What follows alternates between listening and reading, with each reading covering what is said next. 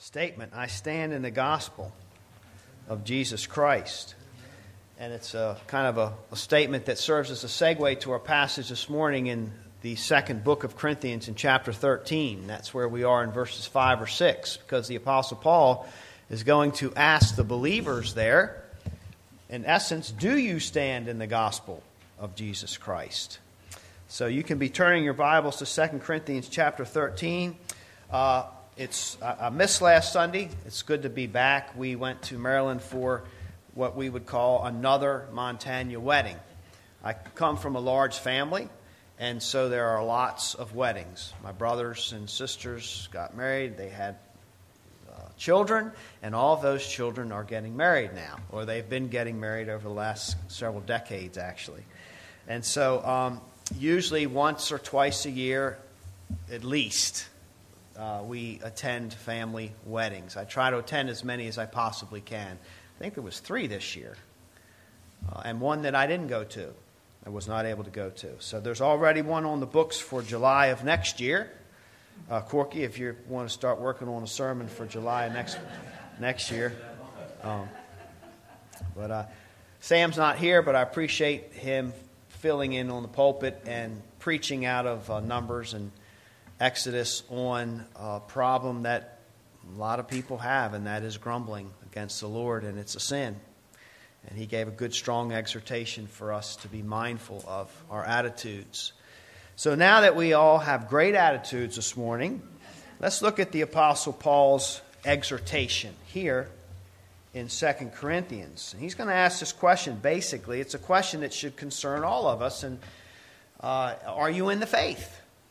Are you truly saved? Has your heart of stone been transformed into a heart of flesh? Is Christ in you? Have you passed the test of faith? Let's read our passage. The Apostle Paul says to this church in Corinth, this struggling church, Examine yourselves to see whether you are in the faith. Test yourselves. Or do you not realize this about yourselves? That Jesus Christ is in you. Unless indeed you fail to meet the test, I hope you will find out that we have not failed the test. So, this is a legitimate concern. I'm sure we all share this concern uh, about ourselves and about others. Are we in the faith? Are we truly saved? Are we authentic Christians? Are we the real deal, or do we just say that we follow Christ, or do we just are we just acting like we love the Lord? So he is concerned about this, and he exhorts them to take some time, whatever time necessary, and do some self-examination. Is Christ in my heart? I have a heart. Is Christ in my heart? I have a life. Is Christ in my life? Are you truly spiritually alive? And I know it seems like a simple question, but it's a very important question because everything from this point on regarding the Christian life depends on whether or not we're spiritually alive. Though there, there's really no need to press on or talk about are you growing spiritually if we're not even alive spiritually.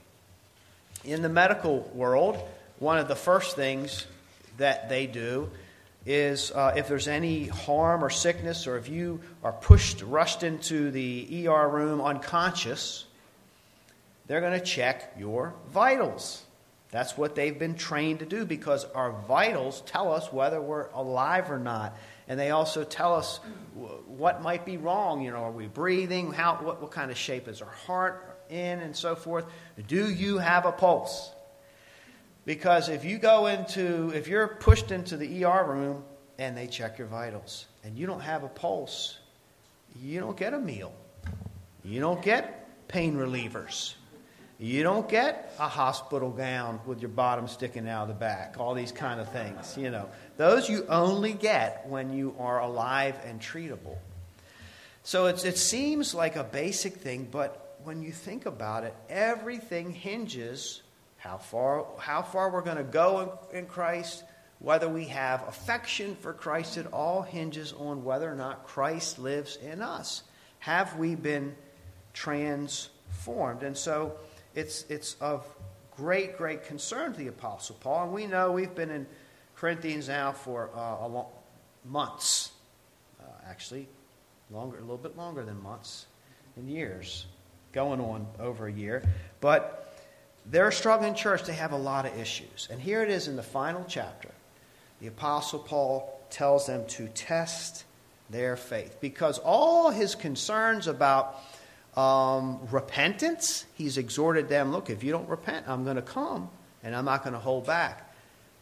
We can't expect you people to repent if they don't have Christ in their hearts. They're not going to be as sensitive to sin. We can't, he's concerned about their witness and the church purity. There's no need to be concerned about those things because if I do not love God and I have not been changed, I'm not concerned about the things that God is concerned about. So he takes it all back to the starting point. Have you tested yourself? Have you do you have a pulse? How are your spiritual vitals here? Check your vitals. This isn't a new thought in the New Testament. Uh, throughout the ages, the saints of God have, have needed to spend some time and think and examine their hearts and even go so far as to ask God for help and, and help me prove myself, help me see what's in my own mind and my own heart. We can be confused at times. Uh, the psalmist in Psalm 26 says, Vindicate me, O Lord, for I have walked in my integrity and I have trusted in the Lord without wavering. Prove me, O Lord, and try me. Test my heart and my mind. For your steadfast love is before my eyes, and I walk in your faithfulness. There's this idea that we don't want to take things for granted. We want to check our vitals along our pilgrimage. It's important because what we find in real church life is that there are times when we check people's vitals that they are not, indeed, are not in Christ, or they do not have a true faith in God. The Apostle Paul reminds us in Romans chapter 9 when he is speaking to some of his own people, and he says that not all of Israel is true Israel. So there were, were there were a, a, a, group of people who thought they were God's children based on wrong platform and a wrong thinking. All Israel is not Israel in Romans 9, 6, and 8. For not all who are descended from Israel belong to Israel, and not all are children of Abraham because they're not his offspring. And we know that Abraham is the father of faith. And so there are people that do not have faith, and yet they call themselves children of God. And this is a wake up call for them. The Apostle Paul is trying to set things straight that your, your standing in God, or in the New Testament, your right standing in Christ does not come from, it's not hereditary, it's not ethnic. It doesn't pass from mom and dad down to you. Now, it's helpful to have believing parents, but that does not guarantee your state of salvation. So, check your vitals and come to find out that there were people that just are not authentically gods. They were not the real deal. Now it is it gets confusing because outwardly they were. From outward appearance, it, it appeared as if they were true followers of God and had a genuine faith and change hearts. And so we can give an outward appearance as if things are okay on the inside, and they're not. So we need to check our pulse and check our vitals. The New Testament is actually filled with challenges for us to examine ourselves. And this is for believers. I appreciate how the New Testament does not take salvation and grace for granted, but it's always poking at us to make sure are you in the faith? You say you're in the faith, but are you in the faith? Based on this struggle or these thoughts, it's not to be taken granted for. You know, we can be in a Christian family, We can faithfully attend a Christian youth group or be in a Christian church and maybe even faithfully par- participate in church activities and not be truly transformed, not be the real thing, not be an authentic Christian. Because participation is, does not equal conversion. Participation does not mean that I have a, convert, a converted heart. Because we can look like it on the outside and not be the real deal on the inside. We have not raised the white flag of surrender to Christ and confessed our sins before Him and our need for salvation and our need for the joy of the Lord. We have not received that saving grace. The author of Hebrews in chapter 2, verse 3, gives a very similar warning and exhortation. And he's writing to believers. How shall we escape if we neglect such a great salvation? And he had told the story of the Old Testament people. And in the, in the Old Testament story of God's people, there are rebels. There are people that are disobedient and they do not have faith in Christ. Now, God gave them the law of Moses, He gave them the temple worship and the sacrifices. He, he gave them access to His presence and His holiness. There was a right way to do things, and they neglected it. And they didn't enter into the promised land. And so he applies that in the New Testament, and he says, if, if God's wrath fell upon them because they failed to repent and mm-hmm. believe, how much more in the New Testament, when they had the law of Moses, you have the gospel, the freeing gospel of Christ. If you neglect this great salvation, then you can expect the wrath of God. One thing that we can avoid as we read God's holy word is his furious wrath against sin and rebellion. So there are people who embrace the gospel, they hear it, and it's a sincere faith and it's a sincere transformation. And then there and there are times where it just is very clear and obvious to us, and then there's all the others. And from you, can start say from the most uh, the clearest conversions and transformations and they're not all that clear uh, sometimes but and then you start and you get a little it gets a little muddy and a little muddier and a little muddier to the point where some people don't know if they're saved. Some of us don't know if you're saved. You know who are they a, they say they're christian they're on the books of the church roll but there's not evidence and it, it can get very very muddy and confusing. By God's grace, church is a nice place to be. I've been to a few churches throughout my life, and generally speaking, churches are a nice place to be. You, you find kind people. You usually you're warmly greeted. Uh, hopefully, you, you, you experience an atmosphere of joy and a culture of worship, and you have uh, fine music and celebration. And at churches, you will find God's word preached. And in the preaching of God's word, you will hear pleas. You will hear pleas to come to Christ. Pleas to repent of your sins. Pleas to believe in the God who has revealed himself through Christ. Pleas to believe in the God who came down to us in grace, offers us forgiveness. And in these pleas, in God's mind, there's an expectation of response.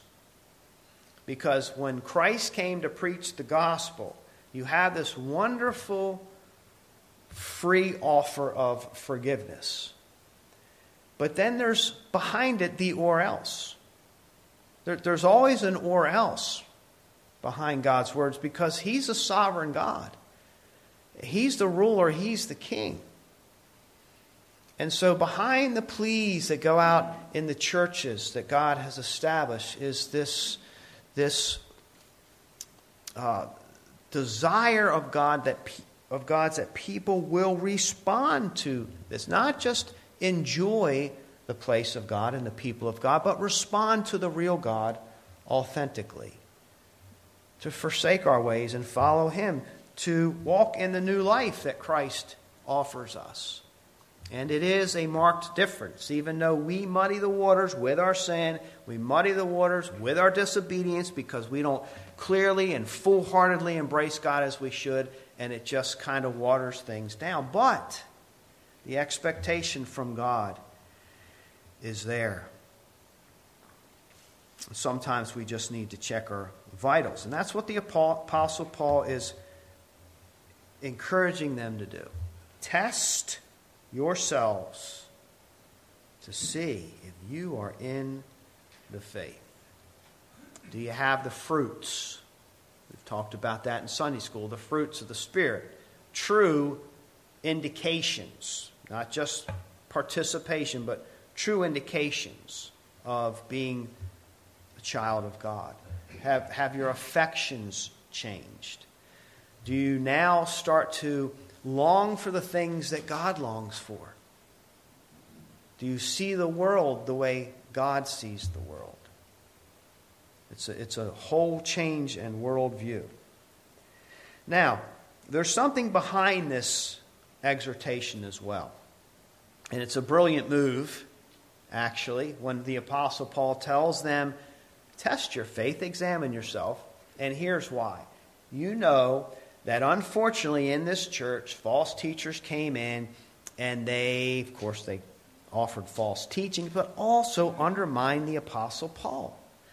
And they criticized his work and they pointed out faults and they, they compared his style with the cultural style of the day, the things that people held in high esteem. And unfortunately, at the end of the day, the Apostle Paul and his ministry style sometimes just fell short, and the Corinthians began to even doubt his authenticity. Are you even a true servant of the Lord? And, and they were seeking proof. We want kind of proof. Unfortunately, the false teachers got under their skin and into the head. In verse 3, sent, the Apostle Paul says, Since you seek proof that Christ is speaking in me. So they're asking for more because all that he has done, they lost sight of it. And that's what false teaching does it deceives us, and we no longer see the obvious and the clear, and we start zeroing in on things that, that are faint wisps. And sure enough, that's what happened with the Corinthians here. You seek proof. They doubted the Apostle Paul's authenticity to the point of wanting more proof in addition to what they already had. So the Apostle Paul says, Test yourselves. Are you in the faith? Now here's the thing because if they test themselves, he basically puts them on that, puts it on them, the burden on them. Test yourselves if you are not in the faith, then I may not be the real thing. But if you test yourselves and you say, oh, yeah, I'm a believer, I gave my life to Christ, I remember repenting of my sins, and I have a, a transformed life to show. I have a trail of breadcrumbs that you can follow from the time I profess faith to this very day. Of course, I'm a believer. Then the Apostle Paul would say, then I'm the real deal. If you're authentic, then I'm authentic. Why? I brought you the gospel. The very person that you say you believe in, the message that you say you have embraced, I brought that to you. I preached it. I, I prayed for you. I pled with you. I was kind to you and gracious to you. I worked so you didn't have to work. I served you. All of these things, and you embraced it because the message was real and the message came through me. There's a sense in which Paul puts everything on the line here. Now he's confident, he knows the answer to the question that he poses. But he's saying, in essence, if you are the real deal, then can't you see that I'm the real deal? If you're gonna, if, if I'm a heart surgeon and you're going to doubt whether I uh, am, am, truly a heart surgeon, then Think about the heart transplant that you're walking around with that took precision, took skill, took knowledge. Why doubt it after the fact? So if you're walking truly then I am a true apostle and I am truly speaking for Christ. And all of this is real, and all the false stuff that the teachers are feed, feeding you is pulling you away from seeing the obvious. If you're true believers, then I am a true apostle that preached a true message, and you embrace it. So he is truly concerned about their salvation. And he's truly concerned about their faith. And in his concern, he sees the need that if they're going to grow and they're going to, say, forsake the false things that they have started to believe in, then they've got to come back to my message. It's tied to the Apostle Paul. He wants them to listen to him because he has the words of life that were given to him by Jesus Christ. If you're true, I'm true. Okay, if you find that you're a phony, then I'm a phony. We saw something similar back. It's really kind of been going throughout the, the entire book, but back in chapter 3, in verses 1 through 3, he says, Or do we need, as some do, letters of recommendation to you or from you? You yourselves are our letter of recommendation, written on our hearts to be known and read by all. And you show that you are a letter from Christ, delivered by us, written not with ink, but with the Spirit of the living God, not on tablets of stone, but on tablets of human hearts. There again was a question of authenticity because in that day you had letters, you had degrees, you had plaques and certificates that showed that you were the real deal. And the accusation could come against the Apostle Paul where are your credentials? Where's the letters that you're supposed to be carrying with you from the big wigs to show that you have the authority to do and exercise what you're exercising? And they can get all caught up on that, the certificate. And he says, Wake up, wake up. You are the certificate. You are the living proof of everything that I've been teaching you. You don't, I don't need the, the, the, the stamp here. You are the stamp. Can't you see that? Your choices for Christ, your, your daily decision to, to deny yourself and take up the cross is the real thing. You're doing it. You're living the Christian life. Why would you think or question uh, well, maybe it's not real because I don't have a stamp or certificate. Your transformed lives make me the official apostle, he says. And back in 1 Corinthians chapter 9, am I not an apostle? Have I not seen Jesus our Lord? Are not you my workmanship in the Lord? If to others I am not an apostle, at least I am to you for you are the seal of my apostleship in the Lord. This is my defense to those who would examine me. Look at the fruit. Look at the fruit. The message that I got from Christ, I'm speaking to you. It's changing your heart. Look at the fruit. Don't get caught up with these other things, external things.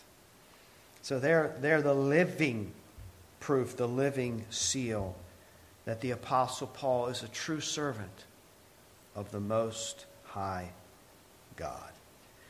So it's a common sense way to make a very important point and to get to the truth of the matter.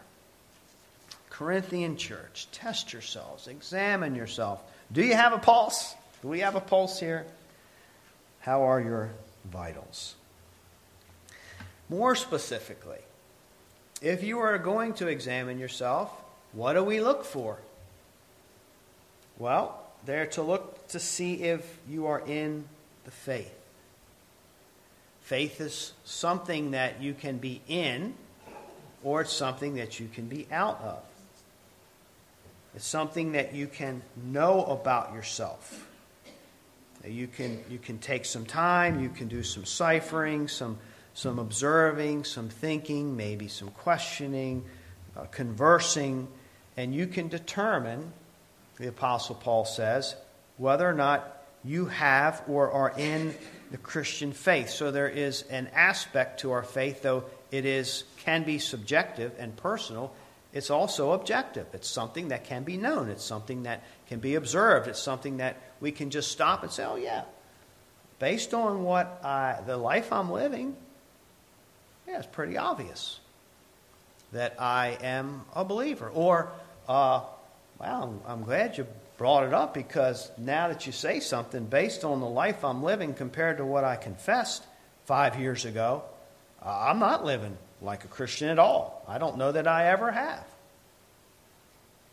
But it's something that we can look at. It's, it's not just a private affair, it's also something public. It can be seen, it can be known. We either believe or we don't, and what we believe comes out of our heart. Now, what does the Apostle Paul expect them to find when they examine themselves? Or do you not realize this about yourselves, that Jesus Christ is in you? It's a question. Unless indeed you fail to meet the test. I hope you will find out that we have not failed the test. That's what, that's what he means by look, if, if, if you pass the test, then we pass the test because we brought you the gospel. So he's put his whole apostleship on the line in the sense he rises or falls with them, and they rise or fall with him. But he fully expects them to realize, yes, I'm in the faith. I'm in the faith. So he's not posing it as if it's really um, that questionable. He is confident that they are in the faith, and he would know because he delivered the gospel message to them. And he didn't do, just do that, he spent time with them. He was there for over a year, spending time with them, discipling them, answering questions that that they would have about the faith. He examined their lives. So he got to know them personally. And that enabled him to determine whether or not they were truly in the faith. He watched them trust and obey the Lord Jesus Christ. So he's convinced. So let's tease this out or, or think about this for a little while because this is an it leads us to an important question that honestly the church still um, answers in different ways. And that is can you even know for sure if you're a believer or not? Is it even a, a possibility? And there's a lot of things to consider in this. Can I, with confidence, say that everybody in this church or everybody that walked through these doors, or everybody that sat under pleas to turn to Christ as a Christian? How do you come to these kind of conclusions? Well, I want to answer the question rather than analyzing options and, and then give you the answer. I want to give you my answer and then tell you why and look at some different possibilities or options. But can we know if someone's a Christian? Can I know if I am surely a Christian, or does it just stay a guessing game? I think the answer is yes, we can know. I think the Christian faith is observable, and I'll, I'll explain that in a few seconds. But we can know whether or not we are heaven bound. We can know whether or not we have experienced saving grace. We can know for sure or not if the living God is in our hearts. And that's the easy answer, and I full heartedly believe that, and you will see that. But it gets messy, and I understand why we, people might oscillate back and forth about whether we can even know. Things get muddied. There's doubt about this.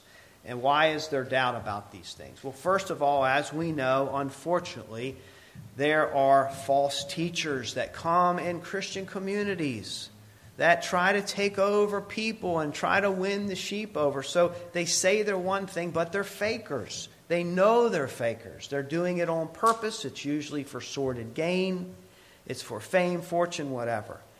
And so when you begin to peel away the ideal picture of a church and its purity, unfortunately, the scriptures say you have to be on your guard. You're believers. You cannot be naive. We still live in a sinful, broken world. So that muddies the world, the, the waters a little bit. Well, how do I know who's a false teacher and who's a tree, true teacher? Well, Scripture gives us credentials, gives us ways and tests for these things, but it's the burden is our responsibility to be aware that that happens in a church.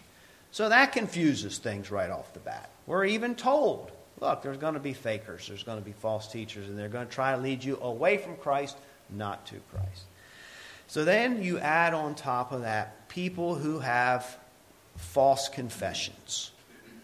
People who may mean well, they may have uh, had an emotional time at a church meeting or something, and they said they profess Christ. At that moment, it meant something to them, but since then, there has been no affection towards Christ. So then we're left with a church. It gets messy again, a little muddy, where you have people in it who have said, Yes, I'm a believer, and, and we scratch our heads because there's, there's no desire to read Scripture, there's no desire to grow, there's no desire to obey, and they're worldly. They side with the world every time. And yet they say this. What do we do with that? Well, it causes confusion. Is this what Christianity is? How do we know? And you have people who might purposely confess Christ just to get something from the church. You have fakers in that sense. Yeah, so you just have you have all these degrees of falsehood. You can also we also know that human beings we are capable of deceiving even ourselves. We can deceive ourselves. We do it almost on a daily basis to some degree. But sometimes it can get really bad. Sometimes we can believe a lie for the truth. Scripture tells us that that's what we do. We believe a lie for the truth. So we consider all these things. We might attend a church, we might participate in a church, but we've never actually surrendered to Christ. These kind of things, unfortunately, are real and they are true and they happen, and it makes something that ideally would be clear confusing. People also go back and forth. You have the backsliders. Somebody says, I'm a I'm a new believer. I've given up the things of the world, and they do for a while, say for a few months, maybe even a year, and then that's it. Then for the next five years, they live like uh, a worldly person an unbeliever. Well, wait a minute, were they believers or not? What do I do with all this data that's coming in? How do I figure all this out? So I, I understand where there can be doubt. And then we have these sobering passages, even from Christ, just so straightforward. In Matthew 7 21, it's been read many times in this church. Not everyone who says to me, Lord, Lord, will enter the kingdom of heaven, but the one who does the will of my Father who is in heaven. And Luke, and Luke 6 46. Why do you call me Lord, Lord, and not do what I tell you? So there's, there, there can be confessors of spiritual things, and they're very convincing on the outside, and Jesus knows their heart. By the way, we are told the Lord knows whose are His. So even though we're confused, He's never confused.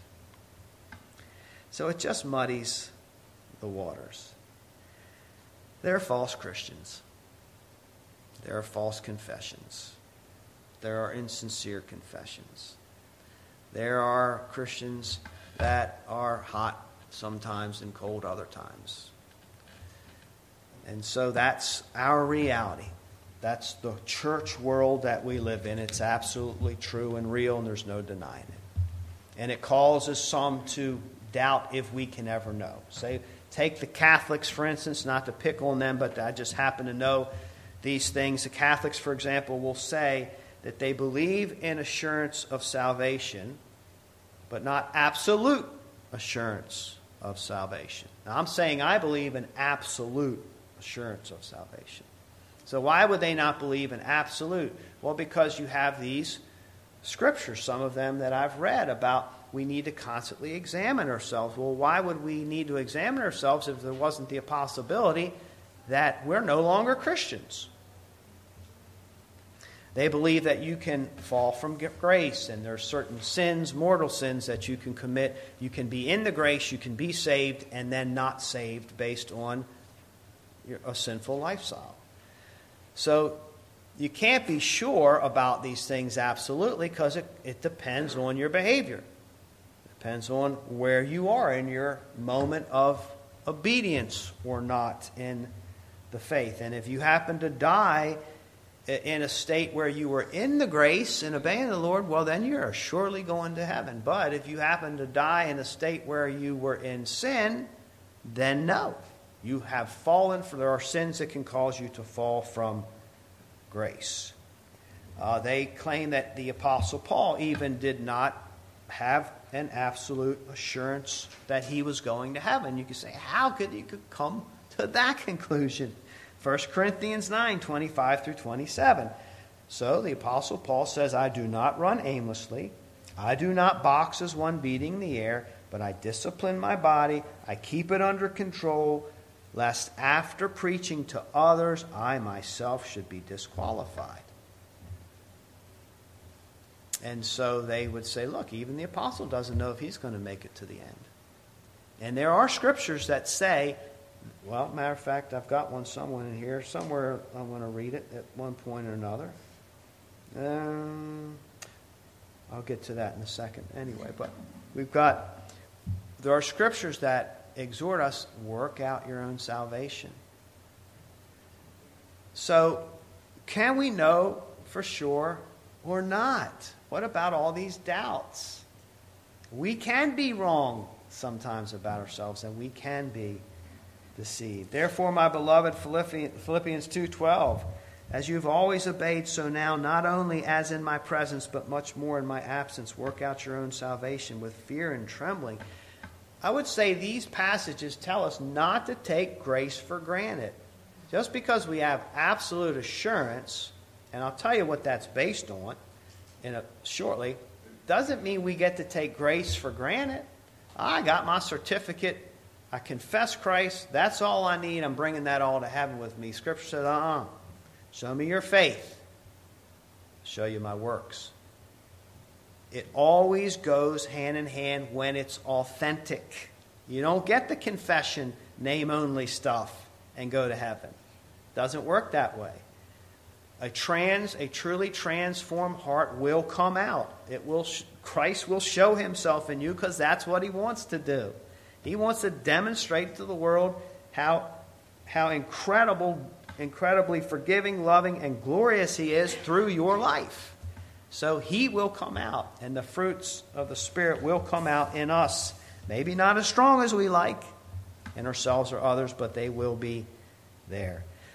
Matthew 24, 11 through 13. Many false prophets will arise and lead many astray and become lawless, and, and because lawlessness will be increased, the love of many will grow cold. But the one who endures to the end, there it is, will be saved. Don't take your grace for granted.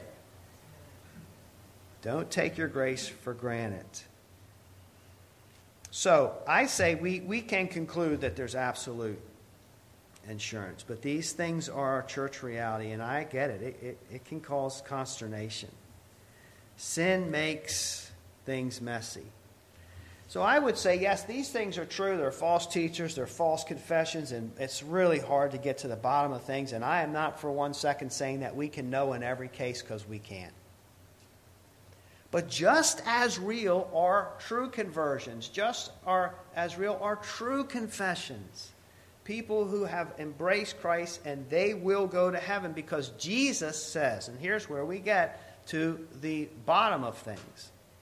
The reason I believe in absolute assurance isn't because of how faithful I am to God. It's not because how faithful I'll be 20 years from now. It's because how faithful He is to me. Well, in the gospel, you have a promise from God to sinful promise breakers that though you forsake me, though you will not be faithful to me, I will be faithful to you. That's the glory of the gospel, not how well behaved we are for Christ, not what we bring to the table. The glory of the gospel is how committed our loving God is to us, even though we are sinners. Now, we already know in this life we're not going to be completely sanctified. It's not going to happen. That happens up there.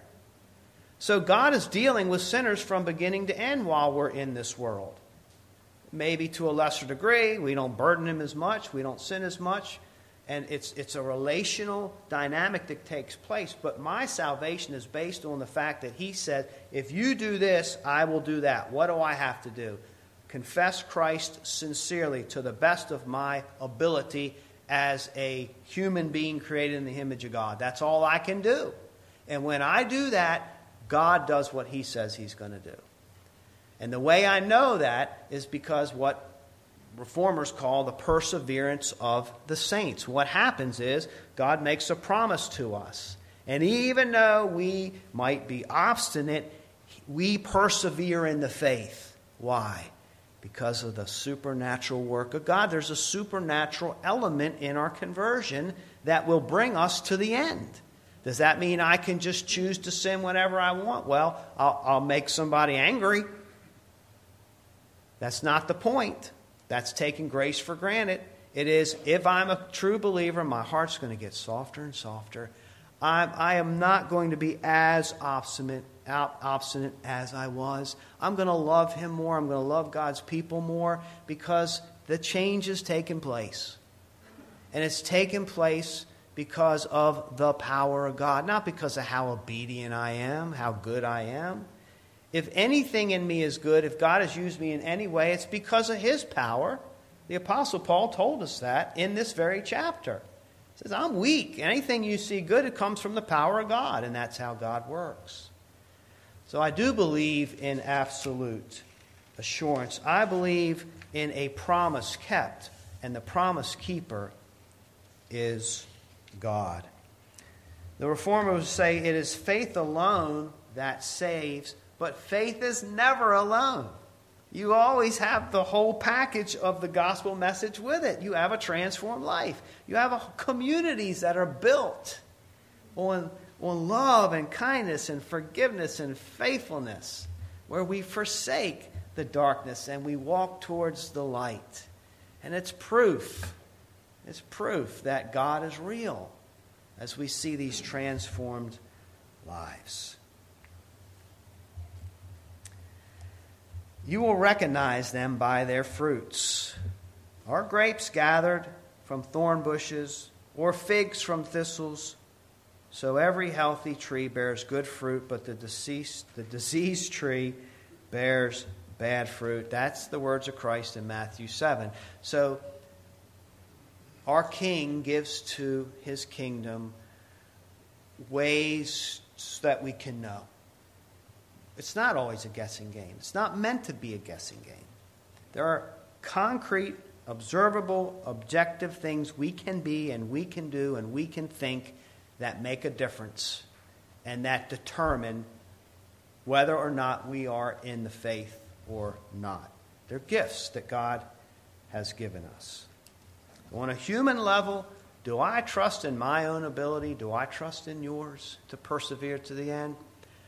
Some are more reliable or not than others, but no, my, my faith is in Christ. I trust in God to bring us to the end.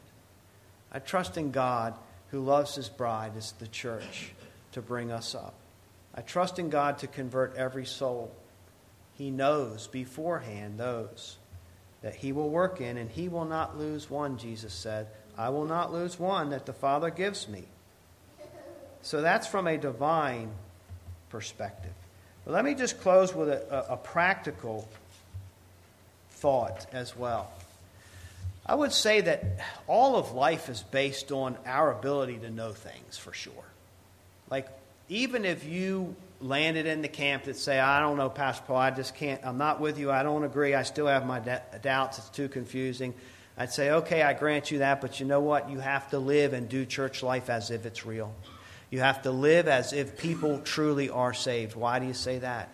Because the way we conduct church, the way that Christ has given us in the New Testament writings to order our service, to know who can be a pastor and who can't, who can be a deacon and who can't, who can teach and who can't. It's based on observable evidence of true conversion. And it's our responsibility to be able to see these things. We can't just, we don't just say, well, I can't be sure if such and such is a, a, a man of God or not, so yeah, let him preach the word of God. We don't, God, he doesn't give us that freedom. Everything that we are to operate comes with the, with the default position of us doing the work and understanding that there are people that are truly saved and converted, and God appoints them and equips them to serve the church in certain ways. He gifts us in that way. It has to be knowable. It, it can't be a guessing game. We don't do guessing games here.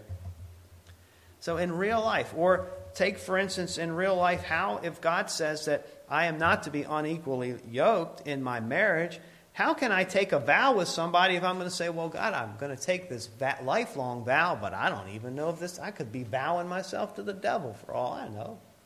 Like, I, you, we don't live life that way. We do know. Do we make mistakes? Yeah. But we do know. Knowing is real.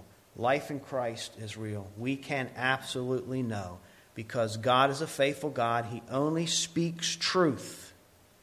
He does not make mistakes. He's not confused. And He doesn't depend on my ability or your great ability and grit and self control to get you to the end.